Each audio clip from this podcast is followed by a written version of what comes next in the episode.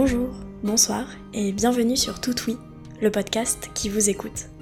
Je m'appelle Johanna et je vous rencontre pour vous offrir un espace de parole complètement libre où chaque épisode dure aussi longtemps que vous avez de choses à me raconter autour d'un thème.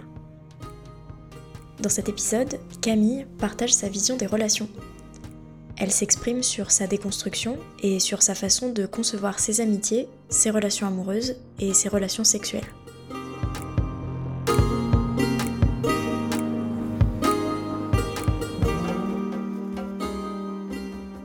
Relations, pour moi, euh, c'est super compliqué à définir, c'est super large, mais euh, bah, simplement, c'est les liens qu'on a avec euh, les autres, entre soi et les autres, déjà. Et elles sont plurielles, elles peuvent prendre plein de formes différentes, et je trouve ça, assez magique, en fait. Les, les relations, pour moi, c'est la base de tout. En tout cas, c'est là-dessus que je base euh, le sens euh, que prennent les choses pour moi. Parce que je considère que si on est tout seul, on fait pas grand chose. Même si j'adore être toute seule des fois. Mais c'est aussi pour pouvoir retrouver les autres après. Et c'est aussi cette différence qui me fait apprécier d'être toute seule. Et qu'un humain sur Terre tout seul. Croire que sur Terre tout seul, si, ça pourrait être intéressant parce qu'il y a plein de choses autres sur Terre que, euh, que les autres humains. Donc ce serait chouette aussi, parce qu'il y a les relations qu'on a, en fait c'est super large, relation. Le mot relation, ça peut être aussi relation qu'on a aux, choses, aux objets, aux animaux, euh, à la nature. Donc si je vais dans un sens encore plus large de relation, euh, c'est la manière dont on est en lien avec ce qui nous entoure. Je n'avais pas vu ça comme ça au début, mais voilà, si je veux une définition super large, c'est celle-là que j'emploierai. C'est la manière dont on est en lien avec les choses qui nous entourent. Ce qui me semble super important, du coup, c'est la euh, comment dire? C'est comment on est conscient de, euh, notre implication dans, dans ces relations. Euh, parce que il me semble qu'elles sont à la fois spontanées et pas réfléchies. Et euh, en même temps, euh, c'est euh, c'est important pour moi d'y prêter attention. Par respect, déjà, pour ce qui nous entoure. Et parce que ça fait naître des choses super intéressantes aussi. Et il y a tout ce qui est de l'ordre de l'écoute. Et je trouve qu'il y a plein de fois, on n'est pas vraiment en relation. Quand on est... euh, justement, pour moi, l'écoute, elle est importante dans les relations parce qu'elle euh, permet de l'être vraiment. Pour moi, une relation, elle n'est pas existante si on n'est que... euh, si, si on n'est pas en réaction aux autres ou à un environnement. Si on, est, si on ne rebondit pas sur ce qu'on observe de l'autre, ben finalement on est un peu tout seul. Si je suis dans une discussion, que je parle que de ce qui m'intéresse, comme je le fais actuellement, bah je suis toute seule à parler. Je ne suis pas en relation avec quelqu'un. Ou peut-être que je vais l'être là parce qu'il y a un partage derrière, mais si je parlais toute seule comme ça, il n'y aurait pas de relation à quoi que ce soit. Et du coup, c'est euh, c'est comme enfin c'est la relation c'est ce qui se produit quand on observe l'autre quand on ça nous fait réagir et qu'on renvoie quelque chose à l'autre et pour moi c'est là qu'il y a la relation c'est les interactions aussi les relations assez récemment il y a environ euh, un an ou deux j'ai aussi pas mal changé ma manière de voir les relations Euh, je pense qu'on est très euh, formaté dans notre approche des relations, comme pour tout d'ailleurs. Enfin, c'est normal, parce que c'est l'apprentissage euh, de références qu'on apprend à un moment et euh, que des fois on va remettre en question ou pas parce que ces références vont nous convenir. Euh, en tout cas, euh, j'ai été amenée, moi, à remettre en question la manière dont j'avais appris à comprendre, à voir les relations. Du coup, c'est un sujet qui m'a pas mal porté et auquel euh, c'est aussi pour ça que qui m'intéresse. Et il me semble que euh, dans, dans l'éducation qu'on a, on est euh, très formaté à voir les relations un peu par case. Par case parce que parce qu'il y a la famille, parce qu'il y a les amis, parce qu'il y a les amoureux, l'amoureux ou l'amoureuse souvent, au singulier. Euh, et que du coup, avec euh, ces références viennent aussi des, euh, des critères qui permettent de faire entrer une relation dans cette case. un amoureux, on va habiter avec lui, et on va avoir des relations sexuelles avec lui, on va peut-être avoir des enfants, peut-être se marier, en tout cas il va y avoir un quotidien, une notion de, fusion assez, assez forte on va aussi avoir un sentiment pour lui, le sentiment amoureux dont on, on parle beaucoup euh, et on nous fait intégrer plein de références aussi dessus alors que personne n'en sait trop rien et tout le monde en pense à un truc différent. enfin, il me semble, hein, après avoir en tout cas c'est ce que j'en tire après en avoir discuté avec plein de personnes qui le vivent très différemment. Euh, un, ami, ça va peut-être être un peu plus large, mais c'est quelqu'un dont on va être proche aussi, avec qui on va se sentir en confiance. Suivant les personnes, euh, les références, elles vont pas être les mêmes. Ça va être, euh, il faut se parler souvent, sinon on n'est pas, on se, se considère pas comme un ami, ou se voir, ou alors, il y a plein de modalités en fait que les gens intègrent et, qui sont différentes d'une personne à une autre. sur comment je fais rentrer mes relations dans ces petites cases qui globalement se ressemblent quand même dans l'éducation qu'on en a, en tout cas. Et moi, j'ai bien envie de déconstruire ces petites cases parce que, parce que j'arrivais plus à faire rentrer mes relations dedans. Euh, ce qui a commencé à faire ces réflexions, c'est simplement que j'étais en couple et que je suis euh, ce que j'ai appelé à ce moment-là tomber amoureuse d'une autre personne. Et, euh, et du coup, j'ai découvert, j'ai mis du temps parce que ça rentrait pas dans les critères qu'on m'avait appris et que je cherchais désespérément à me dire bah non, euh, tu n'aimes qu'une seule personne, si tu ressens des sentiments pour quelqu'un d'autre, ça veut dire que tu n'aimes pas l'autre.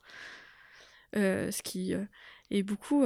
D'ailleurs, je, pense à, chaque fois que je dis ça, ça me fait penser aux enfants qui des fois disent souvent ah bah j'ai deux amoureuses à l'école et que t'as l'adulte derrière qui vient ben non mais il faut que tu en choisisses et pour ça me fait penser à ça pour euh, montrer justement ce côté éducatif de comment on voit ces relations, euh, l'amour notamment, mais enfin, encore que j'aime pas utiliser le mot amour parce que pour moi, justement, je l'ai élargi à beaucoup d'autres formes d'amour, mais euh, l'amour amoureux pour me faire comprendre.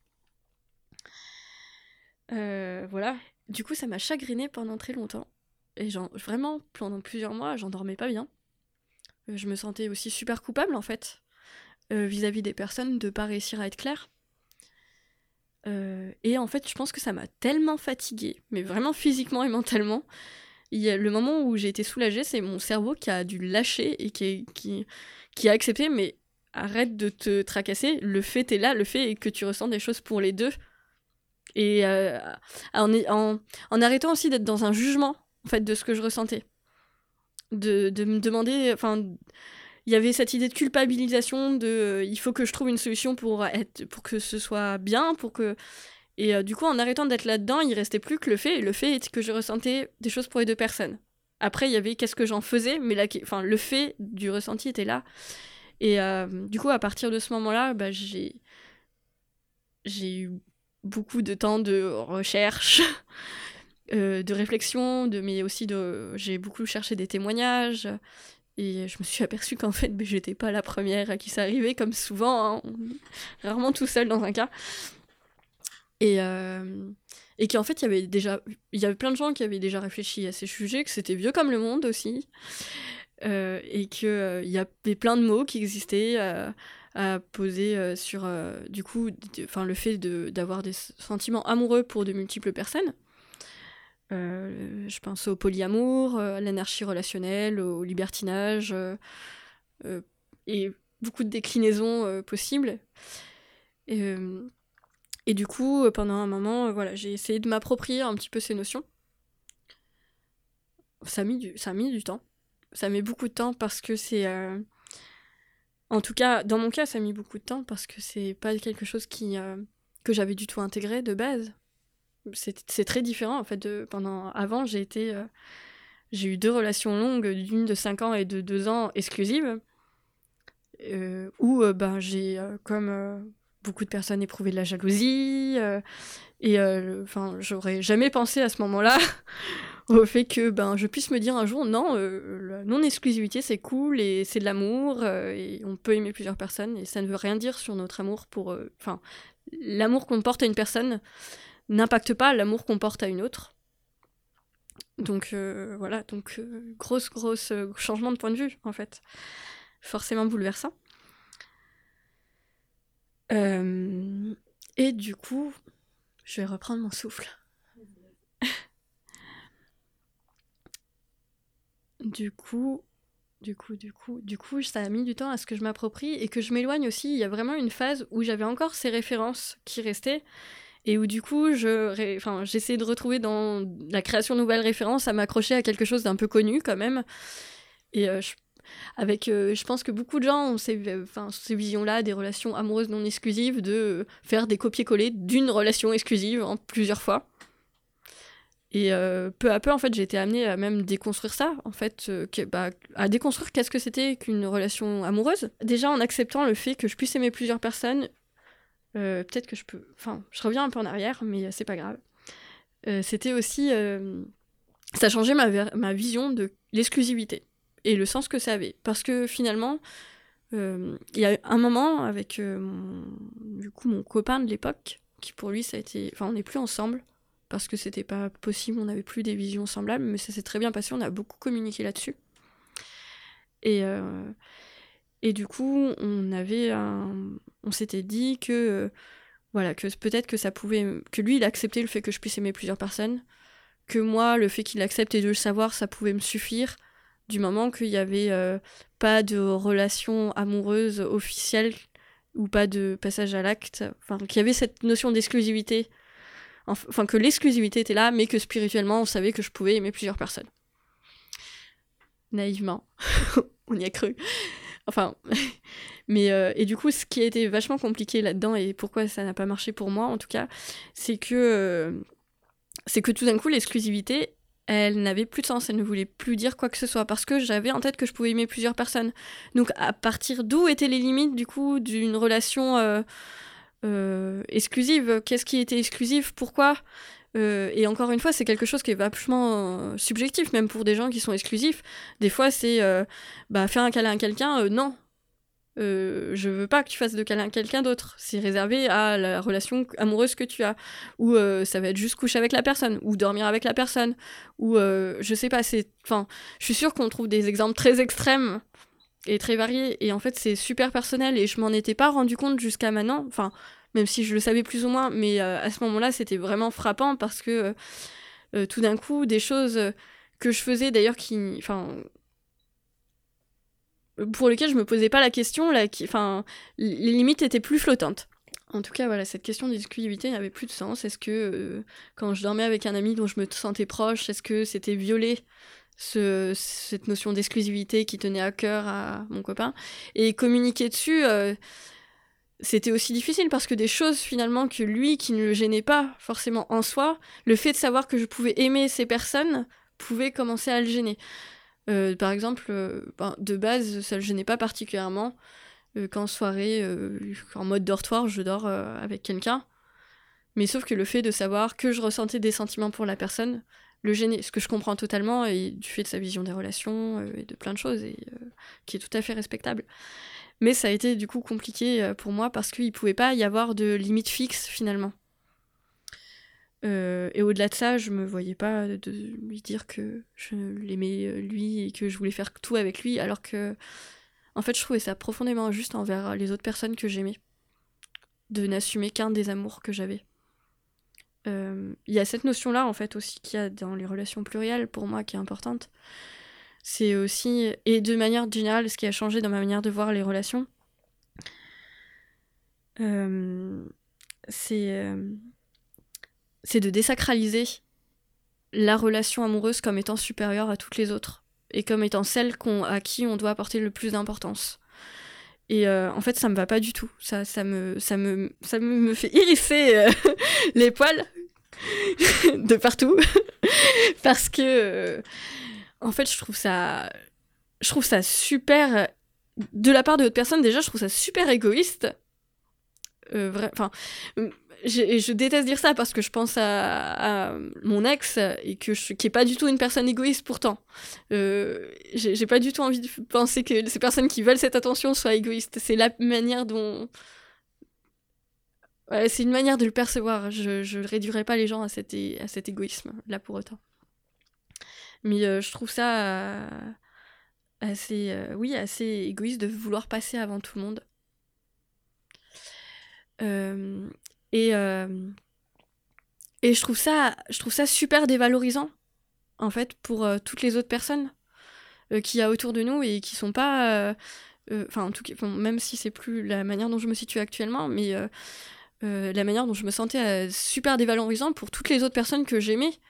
Et pourquoi ils n'auraient pas eu le droit, eux aussi, à avoir leur place, à avoir cette attention qui est portée à eux, et à avoir ces gestes envers eux? Et je trouve ça dur, en fait, pour ces personnes. Euh, il y a une histoire que je vais faire beaucoup d'aller-retour, mais il y a une histoire que j'aime beaucoup pour enfants et qui peut être une métaphore pour plein de choses. Pas que pour ça. Euh, j'aime bien utiliser une métaphore pour plein de choses. Et je veux bien la raconter. C'est l'histoire des chauds doudous.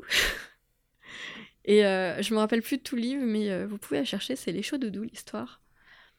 Et c'est dans un monde où tout le monde a un petit sac rempli de chauds doudous, qui sont des petites boules toutes chaudes, toutes agréables. Et tout le monde a un sac comme ça et de chaud doudou qui est infini. On prend un chaud doudou, il y a toujours un chaud doudou dans le sac. Et c'est un monde où tout le monde du coup se distribue ses chauds doudous et ça fait du bien et c'est agréable pour tout le monde et tout le monde est super content dans ce monde. Sauf la sorcière. Parce que la sorcière, toujours euh, symbole de méchanceté, la sorcière, tout le monde le sait. Euh, euh, elle vend pas ses potions parce que tout le monde va bien et tout le monde est heureux. Alors du coup, la sorcière, elle va commencer par euh, essayer de, euh, de faire en sorte que les gens arrêtent de se donner des chauds doudous. Et pour ça, elle va voir euh, Mathurin, un des personnages de l'histoire, et elle lui fait remarquer que Mathurine distribue ses chauds doudous vraiment à tout le monde, et qu'il devrait faire attention parce que sinon il ne va plus avoir de chauds doudous pour lui. Et Mathurin, entendant cette phrase, commence à devenir un peu méfiant, commence à devenir un peu regardant, commence à faire des réflexions à Mathurine comme elle donne ses chauds doudous à d'autres. Et euh, du coup, Mathurine, pour ne pas faire de peine à Mathurin, arrête de donner ses chauds doudous à d'autres personnes. On découle une réaction en, chaîne, où comme les autres ne reçoivent plus de chauds doudous de Mathurine, ils commencent à avoir peur de ne plus en avoir assez pour eux-mêmes. Jusqu'au moment où plus personne ne donne de chauds doudous et tout le monde garde ses chauds doudous pour soi, histoire d'être sûr de ne pas manquer. Et, euh, et du coup, bah, la sorcière est bien contente parce qu'elle commence à vendre ses potions. Euh. Alors le problème, c'est que les gens sont très malheureux. Et ils en deviennent trop malades, la sorcière n'arrive plus à guérir. Alors pour remplacer les chauds doudous, elle leur fabrique des, des sacs de froid piquant. De froid piquant, c'est toutes les petites phrases qu'on dit un peu pinçantes, euh, un, peu, dans l'attaque, ou un peu, pas forcément dans l'attaque, mais un peu un peu sur la défensive sans doute. Enfin, moi je le vois comme ça en tout cas. Le conte l'interprète. Enfin, on interprète comme on veut le conte. Et du coup, les gens se mettent à se distribuer des froids piquants au lieu de se distribuer des chauds doudous. Je me rappelle plus toute l'histoire, mais je sais qu'à la fin de l'histoire, il y a une dame qui arrive d'une contrée lointaine et qui se met à distribuer des chauds doudous à tout le monde parce qu'elle euh, bah, sait que son sac il est infini. Et les adultes sont tous là, mais c'est horrible, elle donne un super euh, mauvais exemple aux enfants. Et alors les enfants se mettent à distribuer chaud doudou aussi, et la femme est finalement jugée devant le tribunal. Je ne sais plus comment se finit l'histoire. je suis désolée, il va falloir aller lire le livre. Mais, euh, mais en tout cas, je trouve que c'est une chouette métaphore sur, enfin, sur cette question de l'amour, et en fait, pour moi, c'est quelque chose qui est infini. Et c'est pour ça que je vois pas de sens dans le fait de le réserver à une seule personne. Du coup, d'où le fait de désacraliser, enfin, de désacraliser euh, la relation amoureuse comme étant la plus importante. Et, euh, et de plus voir euh, les relations que, que par ces petites cases, en fait. Donc ça passait. Non-sens de l'exclusivité, désacralisation de la relation amoureuse et et du coup, difficulté à mettre euh, ces relations dans, des cases. Du coup, je me situerais bien dans l'anarchie relationnelle, je crois. qui est le principe de dire un peu, ben, je m'en fous, euh, chaque relation est unique, il y a ce qu'il y a dedans, et puis c'est tout. M'embêtez pas.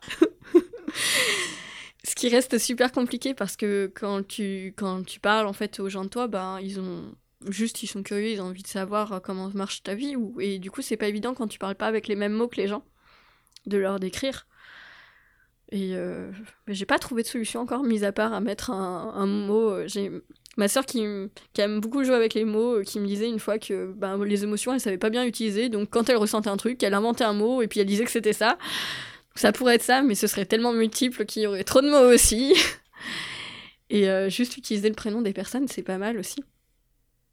En tout cas, voilà, j'aurais plus euh, tendance à, voir non plus les relations non exclusives comme des copies-collées, des copies-collées des copier-coller euh, d'une relation amoureuse traditionnelle, mais comme euh, juste euh, il y a plein de moyens de développer des choses intéressantes par les relations.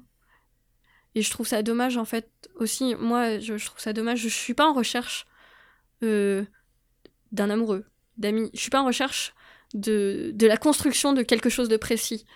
Et, et je pense que ça rejoint ce que je disais sur l'écoute de ce qui nous entoure et la réaction face à l'écoute de ce qui nous entoure. En fait, j'ai pas envie d'être dans je prévois de construire ça et euh, je cherche les personnes qui vont rentrer là-dedans. Euh, j'ai envie d'interagir avec ce qui m'entoure et du coup de voir où ça m'emmène. Et du coup, forcément, ça va être le bordel et forcément, ça va emmener à des trucs qui rentrent dans rien mais qui sont super chouettes. Enfin, en tout cas, moi que je vis comme super chouette, euh, parce que ça se construit au fur et à mesure, parce que c'est spontané et que ça, euh, au lieu de d'être restreint par euh, ces critères qu'on intègre, ça, ça, ça, se construit au présent avec les envies qui changent. C'est très fluide aussi, il y a une notion de fluidité. Il y a totalement une notion, au début, d'insécurité, parce que du coup, euh, ça demande énormément de lâcher prise sur euh, je peux pas prévoir ce qui va se passer et ça rentre pas dans des cases. Et du coup ça veut dire qu'il n'y a pas de limites qui sont fixées, que tout peut bouger. Et, euh, et c'est super, c'est terrorisant des fois. Parce que et en même temps en fait on a l'impression qu'il va pas y avoir de stabilité mais mais c'est faux. Parce que en fait si les choses se construisent comme ça au fur et à mesure il y a un sens parce que c'est juste des des réactions à ce qui se passe au fur et à mesure. Et du coup, il y a un sens. Et euh, les gens pensent souvent que euh, c'est pas possible des relations comme ça sur le long terme. Euh, ça fait pas assez longtemps que je suis dans ces relations pour dire c'est possible sur le long terme. Mais n'empêche que j'ai quand même deux relations qui durent depuis un an comme ça. Et au-delà de ça, en fait, peut-être que c'est pas possible qu'une relation ait la même forme sur du long terme. Mais c'est le cas de toutes les relations et des relations exclusives aussi. Les relations changent de forme, elles changent, on change d'envie dans une relation et c'est pas pour autant qu'elles se coupent. Et ça, c'est quelque chose qui est super important pour moi aussi, c'est que. Et d'ailleurs, l'essentiel des relations que j'ai eues, y compris l'importance, peu importe sous quelle forme, je considère pas qu'elles sont inexistantes maintenant, même si elles ont changé de forme. Euh, je pense à mon ex avec qui je suis restée 5 ans. Euh, clairement, on se voit pratiquement jamais, on se parle maintenant très peu, mais je suis toujours aussi contente de le recroiser. Euh, c'est toujours quelqu'un qui pour moi est super important. Je, je dis même pas ça parce que c'était une relation amoureuse, c'est juste c'est une personne qui a été très importante à maman. Et la relation est toujours existante. En fait, c'est du long terme cette relation. C'est l'implication au quotidien qui n'est pas du long terme. Euh, après, euh, derrière cette question, euh, je pense qu'il y a aussi la question de ce qu'on demande aux autres dans les relations. Et il y a la question, je pense, sur quand l'on dit c'est du long terme, c'est pas du long terme, c'est la question de la présence qu'on a l'autre des fois qui est derrière. Si on parle juste de sentiments, que ce soit de l'amour au sens amitié, amoureux, familial, peu importe, euh, pour moi ça n'a pas de sens dans un sens de sentiment de demander de la présence à l'autre. Euh, parce que pour moi, c'est quelque chose qu'on éprouve. Et, euh, et je trouve pas que ça nous donne le droit de demander quoi que ce soit à l'autre. Déjà, pour moi, l'amour, c'est pas euh, je t'aime pas parce que tu m'aimes, je t'aime parce que je t'aime toi. Et, euh, et je trouve que c'est une, ce serait, ce serait c'est une prison pour moi de demander, à l'autre, de d'imposer à l'autre parce qu'on l'aime, de, de rentrer dans certains critères. Et euh, on peut aimer quelqu'un sans être en relation avec, amoureuse avec lui, et pour moi, c'est, ça doit pas être un problème. Je trouve qu'on relie beaucoup d'ailleurs ce qu'on ressent pour les personnes aux formes que prend, notre relation. Et euh, je trouve ça. Enfin, en tout cas, je trouve ça dommage. Oui, je trouve ça dommage parce que. Euh, parce que ça met vachement de pression. Ça met vachement de pression, déjà, bah, poursuit, enfin, je pense, euh, dans des relations où, les sentiments éprouvés sont pas réciproques. Ce que je pense souvent le cas, parce qu'on éprouve rarement exactement la même chose pour une personne en face de nous. Euh, ça met la pression bah, à celui qui éprouve des sentiments, parce qu'il a l'impression que parce qu'il éprouve ses sentiments, il faudrait que la relation, la relation corresponde plutôt à ça, dans le terme pratique, et que du coup, si c'est pas le cas, bah, ça crée une tristesse. Et ça met une pression à celui qui éprouve pas ses sentiments de la même manière. Parce que du coup, il sent, euh, il peut se sentir, pas forcément, mais il peut se sentir coupable de l'effet que ça produit chez l'autre. Il peut avoir peur. Il peut juste, il y a des gens qui coupent les ponts à cause de ça, parce qu'ils ont peur de faire du mal et, euh, et, que si on séparait un peu plus ce qu'on ressent avec la personne et euh, la, la manière dont se manifeste la relation dans le quotidien, ou quand je parle au quotidien pas large, du coup pas quotidien mais dans la vie, dans le côté pratique, eh ben on pourrait juste dire je l'aime, mais, bah, mais ça influence pas ce que je fais avec la personne. Et du coup, euh, bah, ça mettrait moins de pression à tout le monde, je crois. Enfin, moi, ça me met beaucoup moins de pression de voir les choses comme ça. Et je me suis mise à accepter des choses. Il y a... C'était compliqué aussi, des fois, ce, ce côté-là, parce que du coup, il y a toute... Euh, l'intégration de. Euh, euh, et notamment pour les femmes, et ça je, trouve ça important d'en parler aussi, c'est mon côté féministe qui. Enfin, si féministe pour le coup, qui revient, c'est que. Et moi, c'est quelque chose qui m'a beaucoup touchée et qui a impacté certains moments de ma vie. C'est qu'une femme, on lui dit vachement de se méfier des autres.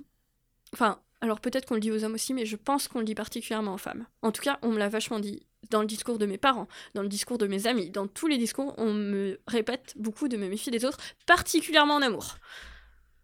Parce que une femme n'est une pauvre conne, naïve, qui de toute façon ne mérite pas vraiment d'être aimée, donc si quelqu'un s'intéresse à elle, c'est juste pour euh, la baiser. Voilà. Si je, si je résume euh, la pensée de manière... Euh, bon, si, oui, pas tant que ça, si je résume cette pensée. Et du coup, il y a, y a vraiment cette notion de méfiance envers l'autre aussi qui vient, qui vient parasiter tout ce qui est possible dans les relations parce que du coup, on est sans cesse dans un, jeu d'ego aussi et de euh, je me mérite et je enfin et un jeu de il faut que je vérifie si l'autre s'intéresse vraiment à moi il faut que euh, il faut qu'il y ait des preuves derrière il faut que et si euh, l'autre correspond pas aux normes de ce qu'on doit faire pour être enfin après il faut qu'une relation soit saine il y a des relations réellement malsaines. C'est pas ce que je suis en train de dire. Mais euh, mais par contre on est comme enfin en tout cas moi euh, j'ai des difficultés à des fois pas me faire la réflexion de ah mais quand même euh, le fait d'avoir toute cette éducation qui nous disent que les autres des fois ils peuvent vouloir être en relation juste parce qu'ils sont intéressés et bah du coup ça nous pousse à aller chercher cette preuve et à être mal en fait si on n'a pas si on considère qu'on n'a pas ces preuves là et si ces preuves ne viennent pas comme on nous a apprises aussi qu'elle devait venir. C'est ça qui est important là-dedans, parce que c'est normal de vouloir euh, se sentir aimé, et encore que quand on aime, pour moi, ça doit être désintéressé, mais, mais euh, c'est aussi une recherche de sécurité. J'ai avoir roué. C'est normal de... de vouloir... en fait, de vouloir se sentir respecté, de vouloir se sentir aimé. C'est normal d'avoir ce besoin, mais je trouve pas qu'il soit légitime comme exigence envers l'autre. Euh, on n'a pas demandé aux autres de nous aimer. Ils ont le droit de pas nous aimer. Euh, la seule chose pour moi qu'on peut demander aux autres, c'est d'être respectueux envers nous. L'honnêteté aussi, c'est quelque chose qui me paraît important. Parce que quand on n'est pas honnête, on fait perdre son temps en gens, généralement. Je trouve, ça, je trouve que c'est un travail, c'est ça que je disais. Je trouve que c'est un travail qui est pas simple, en fait, quand on nous a appris tout ça, d'arriver à faire confiance à l'autre sur le fait qu'il nous respecte et qu'il nous aime. Parce qu'on nous dit tout le temps l'inverse. On nous apprend à nous méfier beaucoup des autres. Et euh, oui, des fois, enfin, il faut faire attention. Mais en fait, tant qu'on se respecte soi-même, qu'on connaît ses limites et qu'on fait les choses pour soi,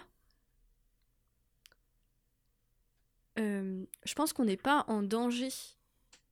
J'exagère un, peu. Je, enfin, euh, j'exagère un peu parce que c'est pas aussi simple que ça et je simplifie pour expliquer ce que je veux dire. Et euh, je voudrais pas blesser qui que ce soit en disant ça. Euh, c'est pas le but. Mais voilà, donc je préfère dire que je simplifie ma pensée. Mais euh, je, pense que, euh, et ça c'est d'expérience personnelle qui m'a appris, c'est que quand on sait pourquoi on fait les choses, qu'on est d'accord avec soi-même, qu'on se sent bien avec ce qu'on fait, et que c'est pour soi qu'on les fait du coup, je pense que ça rend beaucoup plus difficile pour les autres de nous mettre en danger. tout simplement parce que bah parce qu'ils ont beaucoup moins de prise sur nous. Si j'ai pas de problème avec ce que je fais, bah peu importe ce qu'en disent les autres, euh, moi j'aurai pas un mauvais point de vue dessus. Et du coup ça pourra moi ça me ça va pas me heurter. Faut aussi avoir confiance en soi et une bonne déconstruction de plein de choses.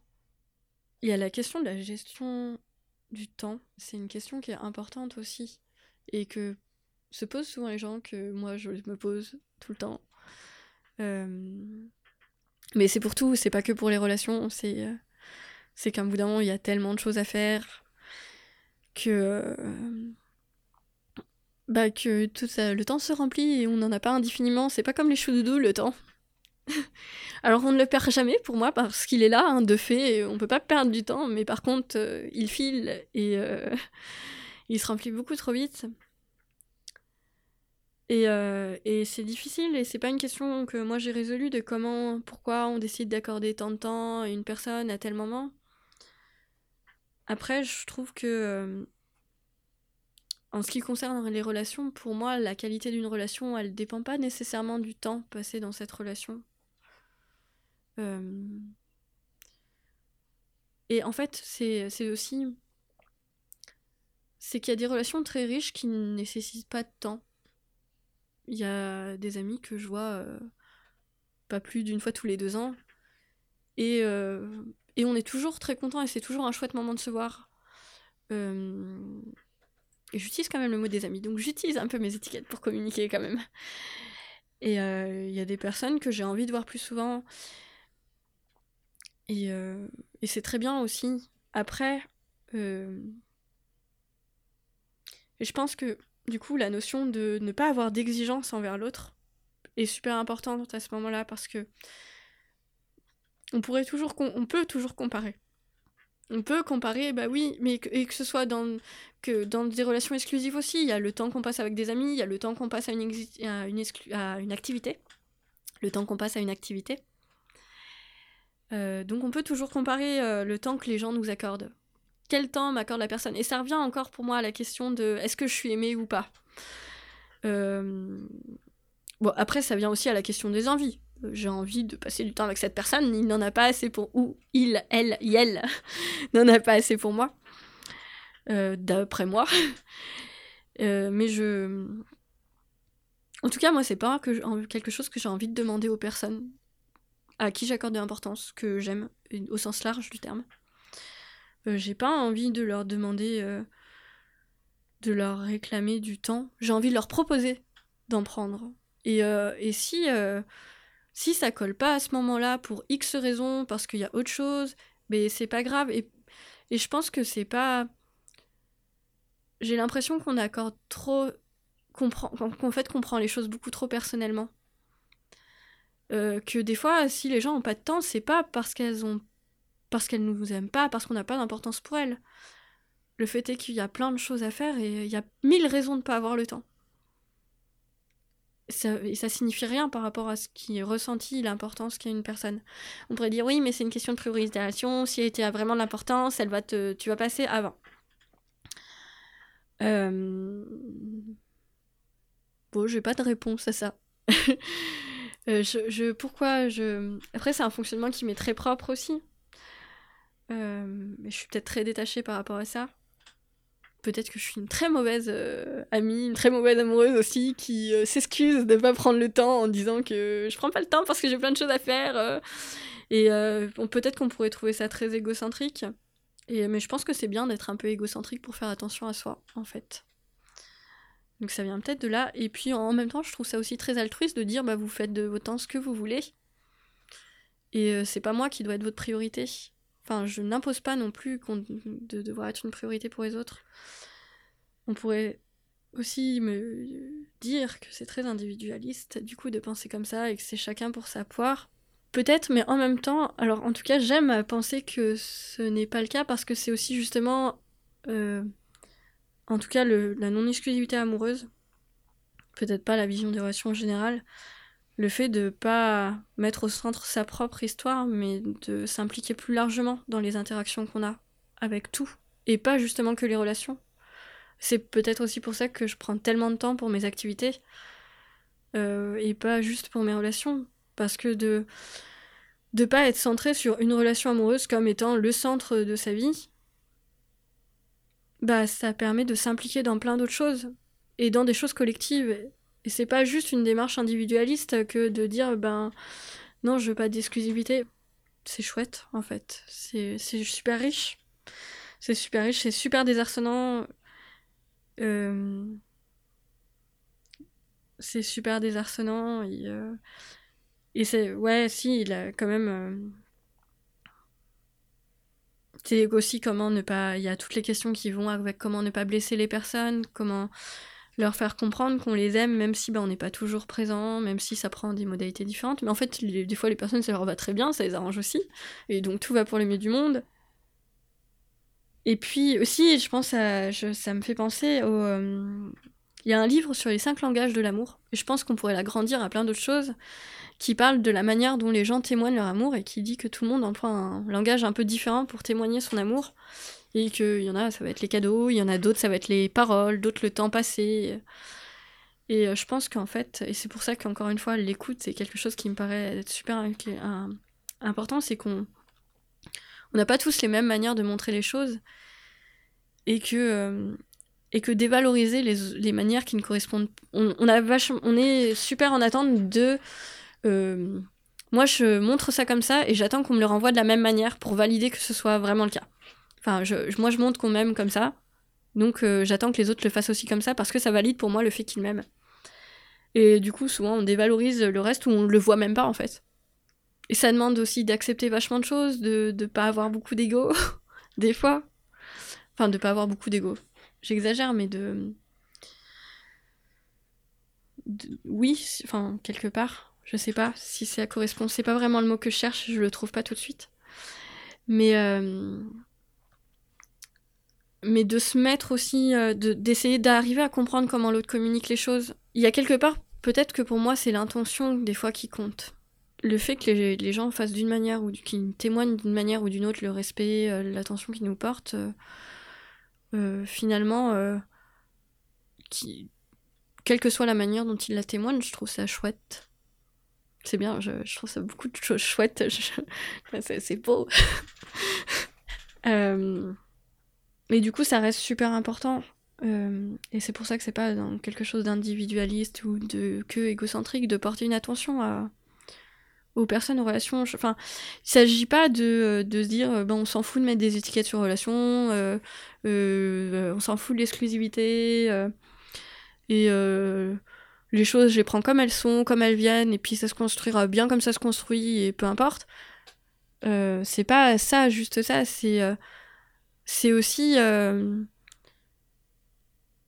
qu'il y ait un réel partage, une réelle richesse derrière ces relations, et qu'elles aient un sens que, euh, que ça puisse être euh, honnête, que ça puisse être. Euh, que ça puisse correspondre à une vraie volonté, une vraie envie des personnes. Que ce soit pas juste subi. Et, et du coup, pour ça, ça demande énormément d'attention envers les autres. Et enfin pour moi, c'est. Mais après, c'est aussi que ça me paraît basique, c'est normal. Les gens qui ont de l'importance, on fait attention à eux. Euh... Ça veut pas dire qu'on va pouvoir répondre à tous, tous leurs besoins. Et heureusement, enfin, on n'est pas là pour ça, et sinon on ne vit plus. Si on, enfin, sinon ça ne, enfin, on devient juste objet des personnes, et c'est pas le but. Mais par contre, c'est prêter une attention à leurs besoins pour euh, pouvoir comprendre leurs réactions, pour pouvoir s'y adapter si on en est capable, ou pouvoir dire qu'on n'est pas capable de s'adapter pour que les personnes puissent elles-mêmes le prendre en compte.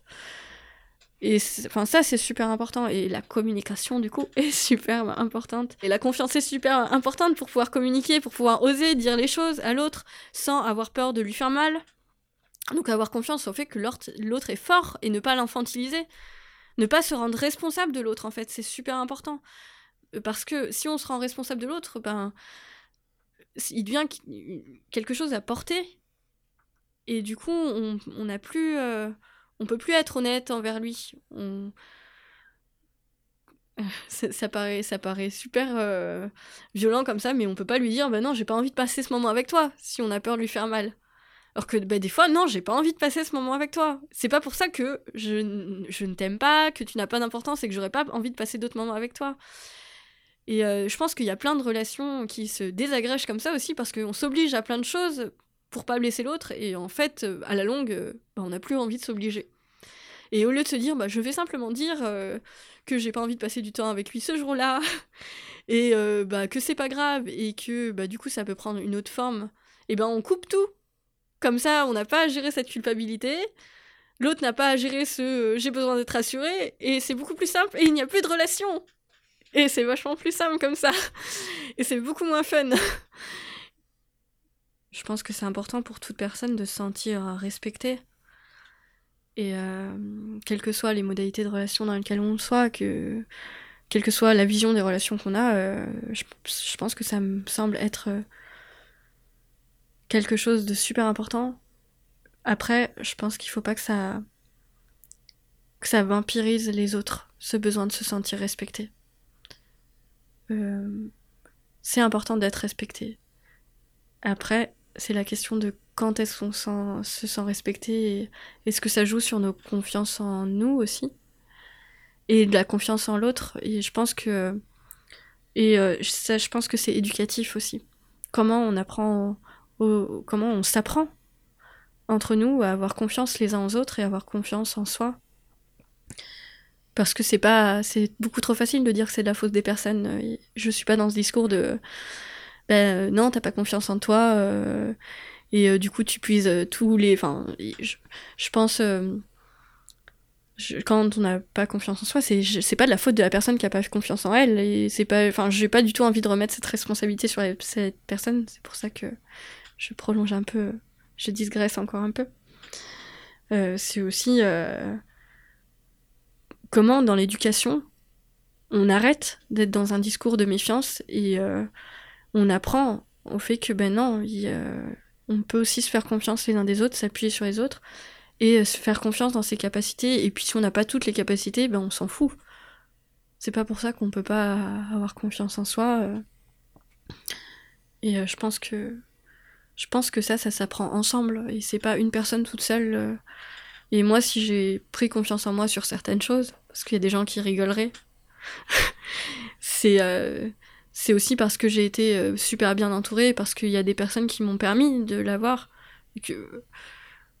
Voilà, j'ai pas été toute seule à la construire, cette confiance. Même si j'ai participé, mais euh, c'est aussi cet environnement qui favorisait ça.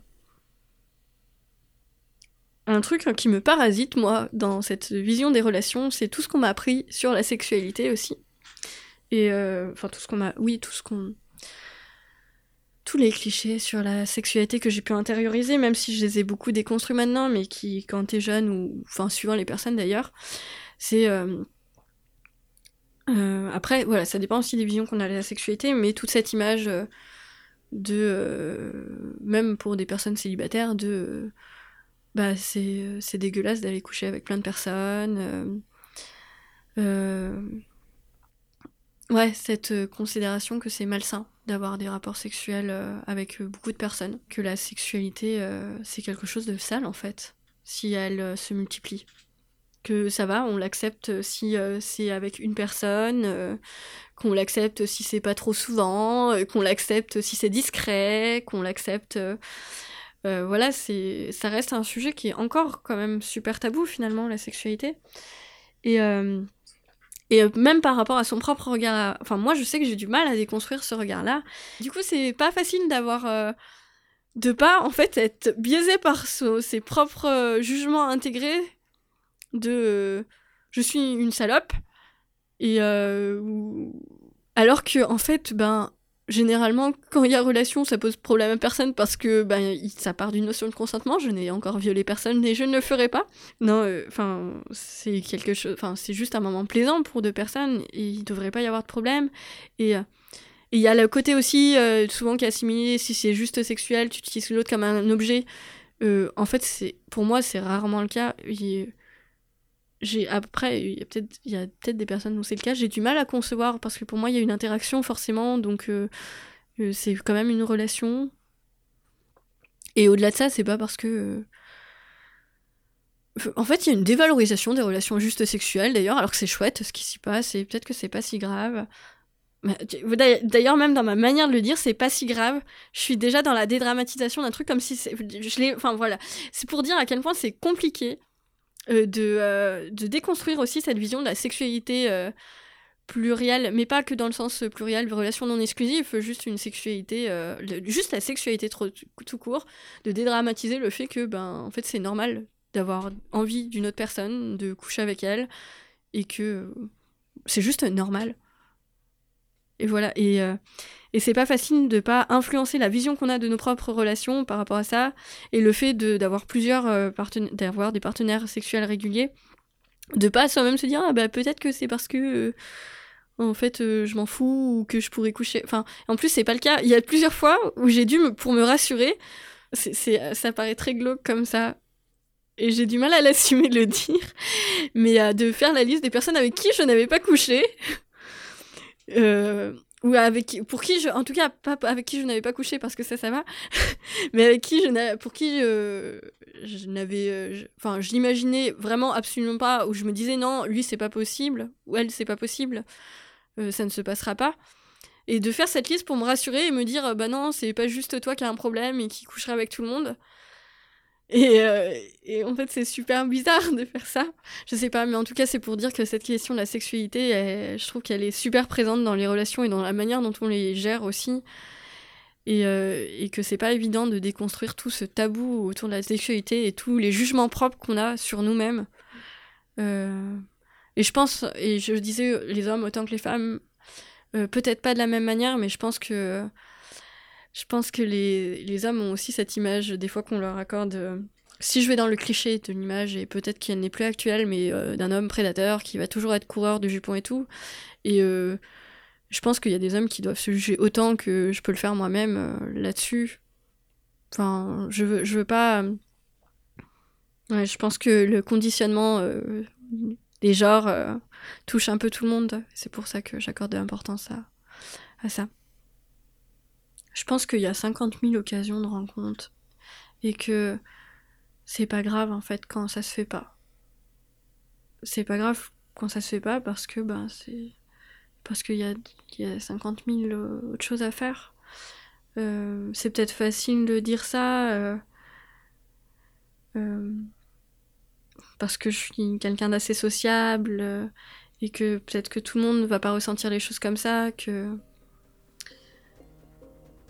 euh, j'aimerais bien que tout le monde se sente dans une situation assez confortable pour pouvoir dire ça en tout cas.